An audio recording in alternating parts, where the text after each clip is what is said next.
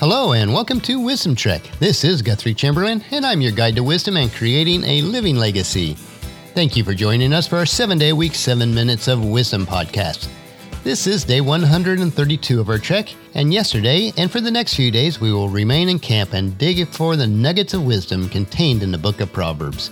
Yesterday we did finish up chapter 2, and today we will begin to explore chapter 3 as we mine for additional nuggets of wisdom. If you miss any of our commentary in Proverbs, please go back and pick up those episodes so that you can keep up with us. And once we complete the entire book of Proverbs, we will make the entire commentary available in an ebook. If you have any of your own observations, comments, or questions as we explore these nuggets of wisdom, please share them with us on the comment section of the Daily Journal page at wisdom-trek.com.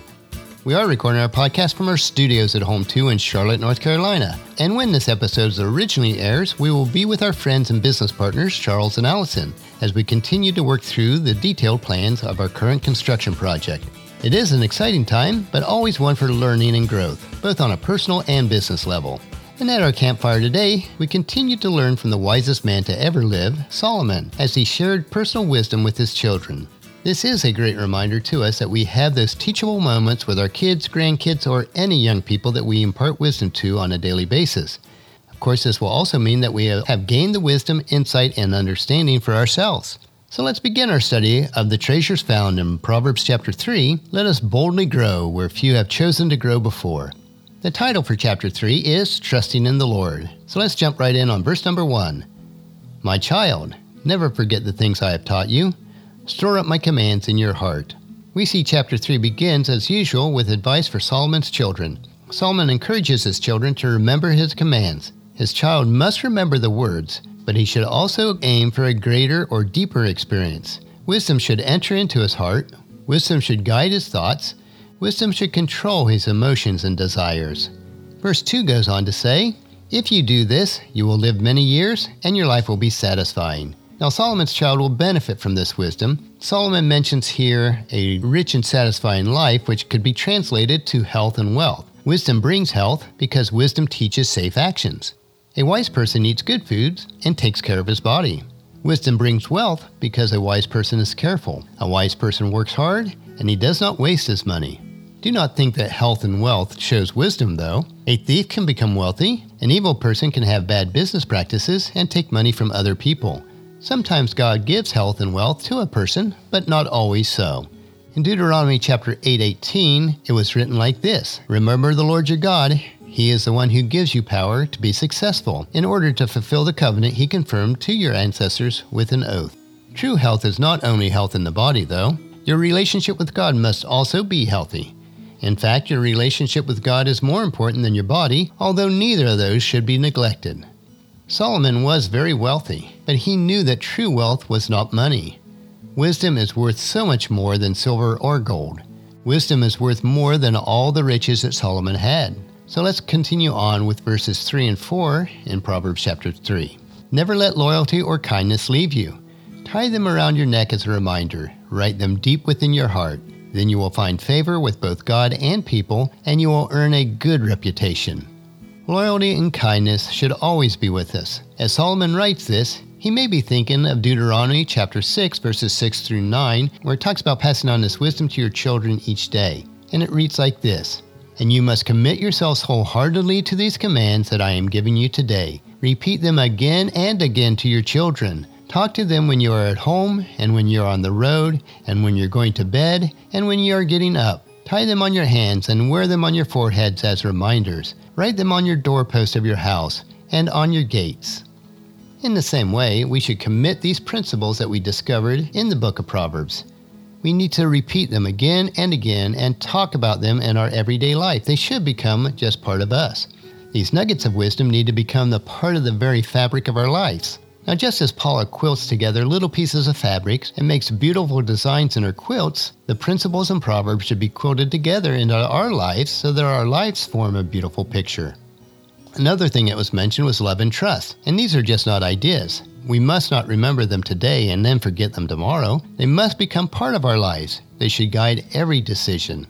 So let's continue on with verses 5 and 6. Trust in the Lord with all of your heart. Do not depend on your own understanding. Seek His will in all you do, and He will show you which path to take. We see in verses 5 and 6 are very important verses, and it's a good idea for you to memorize those. They will help you so that you won't have to worry about the future so much. So let's break those verses down. Trust in the Lord. People trust in many things. Some people trust in money, some people trust in governments, other people trust in luck or fate. You might trust your family or even your church. Sometimes all of these will fail you, though. But God doesn't fail us. Psalms 46 1 tells us God is our refuge and strength, always ready to help us in times of trouble. Next part was with all your heart. Perhaps you trust God sometimes, but not at other times. Some people become Christians but do not trust God with their whole hearts. God is part of their lives, but only part. Maybe they want God at home, but not at work. God wants our whole hearts. We should always desire His wisdom. He wants us to live as Christians at work, at home, at school, at play, everywhere we are. We must trust God even when our lives are very difficult. God encourages us to trust Him in everything. And the next part of the verse was, Do not depend on your own understanding. God is wiser than we are. We may know many things, but God knows everything. We must not be proud, regardless of how much we know. We must not imagine that we are wiser than God Himself. The future is unknown to us, but God knows the future. He is able to lead us, and He will guide us. We should trust in Him and not in our own ideas. So we should pray to God about our lives. We should ask Him to help us and to guide us. And then the next part of the verse says, Seek His will in all that you do. These words remind us that life is like a journey or trek. We shall have many experiences. Some experiences will be good, others' experiences will be bad. Wherever we are, we should think about God. We should remember that God has a place in our lives. If life is like a trek, we must follow God. He knows the right trail, His way is the right way. Which goes on to the next part of the verse, which says, He will show you which path to take. Or in another translation was, He will clear the path for you to follow. We can trust God to guide us. And today, on our Trek in Proverbs, we learn some important lessons about trusting God to guide and direct us. God will go before us and show us the path to take, and He will clear it for us before we arrive. When we do find obstacles on the trail, He will give us the wisdom to continue on. So think about these points today and join us tomorrow as we continue in the book of Proverbs, chapter 3, and we will learn about the wrong types of wisdom and intelligence on another day of Wisdom Trek, creating a legacy.